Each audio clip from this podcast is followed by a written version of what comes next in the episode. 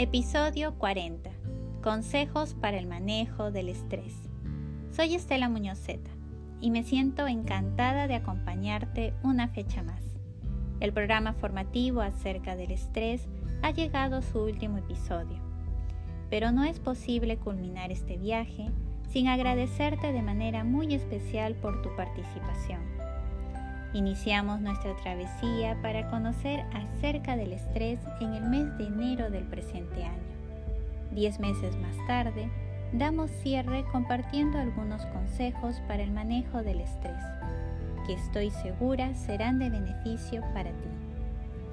Los artículos publicados que corresponden a este programa permanecerán en la web Santore y tú podrás acceder a ellos en el momento que lo desees, ya sea para repasar los temas o revivir la experiencia de este viaje.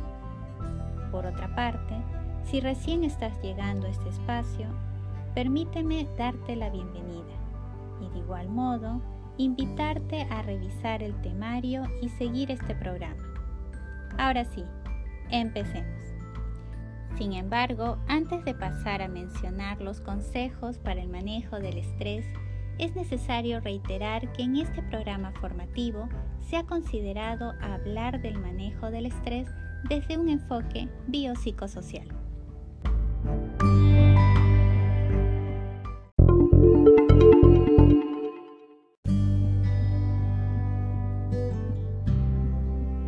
¿A qué nos referimos con enfoque biopsicosocial? Cuando hablamos de este enfoque, nos estamos refiriendo a la persona como un todo en conexión permanente. Es decir, este enfoque considera la parte física, la parte psicológica y la parte social que conforman a la persona. Por lo que, de acuerdo a las características e impacto del estrés, el enfoque biopsicosocial nos va a permitir tomar acciones que abarquen el binomio mente-cuerpo para así manejar adecuadamente el estrés. Entonces, ¿qué podemos hacer para gestionarlo?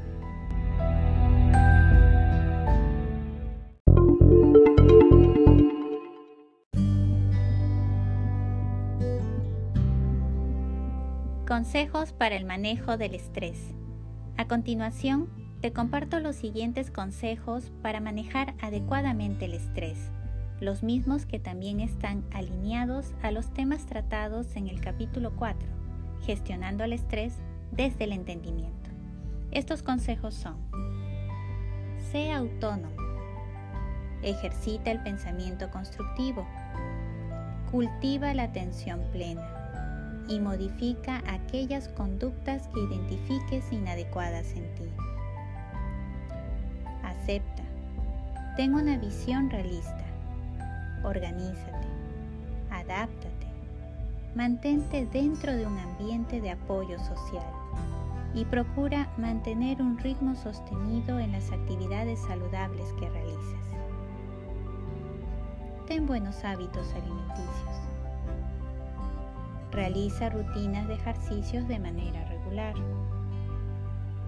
Date tiempo para actividades de disfrute, relajación y meditación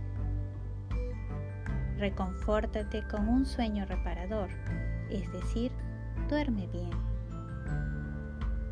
Y cultiva las habilidades de resiliencia, actitud constructiva y sentido del humor, así como la expresión del sentir y una comunicación clara y eficiente.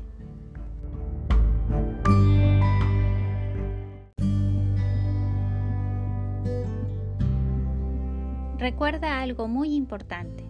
Las actividades que pongamos en práctica para manejar adecuadamente el estrés serán beneficiosas solo si incluyen tanto la acción sobre el cuerpo como la acción sobre la mente. Enhorabuena, estás listo, lista para diseñar y aplicar tus propias estrategias de manejo del estrés, hechas justo a tu medida.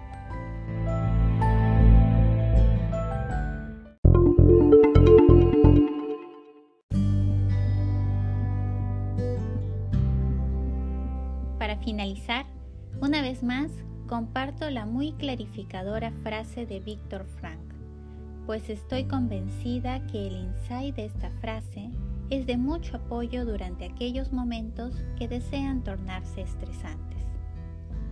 Entre el estímulo y la respuesta hay un espacio. En ese espacio tenemos el poder de elegir nuestra respuesta.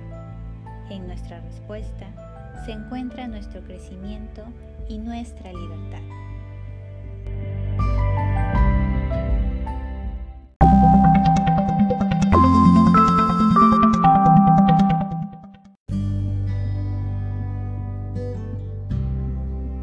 Saludos cordiales y por favor cuídese mucho, ya que buen vivir es vivir saludable. Hasta la próxima.